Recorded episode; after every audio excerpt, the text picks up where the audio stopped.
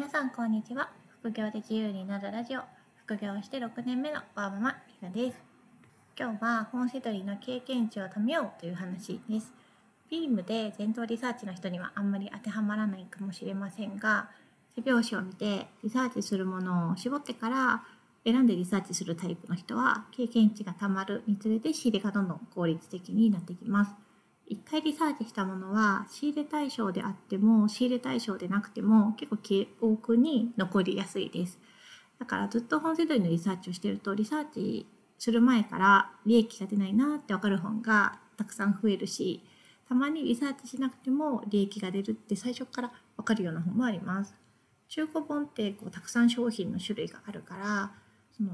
繰り返し仕入れられるものっていうのはすごい限られたものじゃないかベストセラーとかじゃなきゃダメなんじゃないかって思う人もいるかもしれません。確かに縦積みといって同じ本を複数買うのは回転率がいいもの新しいものが多いんですけど全然回転率良さそうに見えないけど繰り返し仕入れて売れるっていうリピート仕入れできる本っていうのは意外とたくさんあります。今日は私が今までに同じ本を3冊以上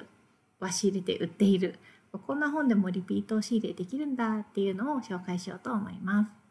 まず最初の例は思考と行動における言語という本です。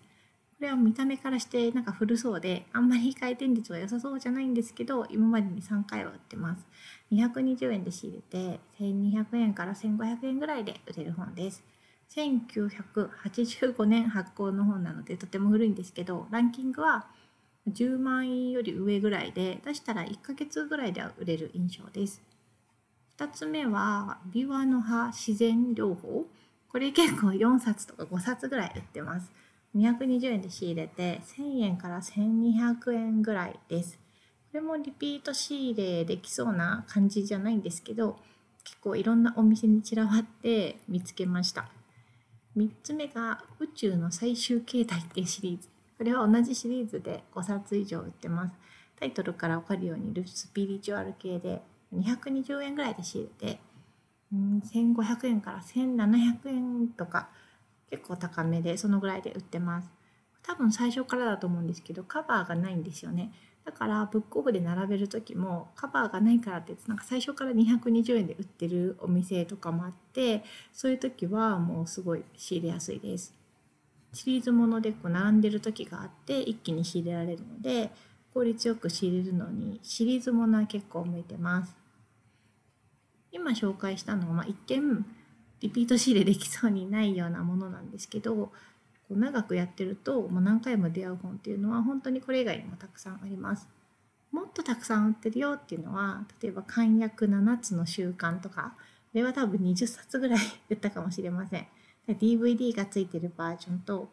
30周年記念バージョンとかなんかいろんなバージョンがあってそれによってちょっと相場が違うので注意なんですけどだいたい220円のところか520円のところで見つけて1200円から1600円の範囲で売ることが多いです。メルカリや PayPay フリマで売ることが多いですね。このぐらい回転率がいいものだと手数料が安いので PayPay フリマで売ると一番利益が残ります。と最近めちゃめちゃ縦積みしたのは「イシューから始めよう」これもベストセラーのビジネス書です。520円で確か7冊ぐらい置いてあったので買って1300円ぐらいで Amazon で全部売りました。1冊300円ぐらいの利益なんですけどでも7冊全部2日かな？2日ぐらいで売れてそれだけで2000円儲かりました7つの習慣とかイシューから始めようみたいなのがリピート仕入れのイメージかもしれませんがいろんな店舗でよく見かけてでも全然有名じゃない本っていうのもたくさんあります。そういう本の知識が背取りをやってるうちについてくるので棚を見た瞬間にあこれはいいかもっていう本が結構見つかることが多くなってきます。そうなってきたらどんどん仕入れの効率が上がっていくと思いますよ。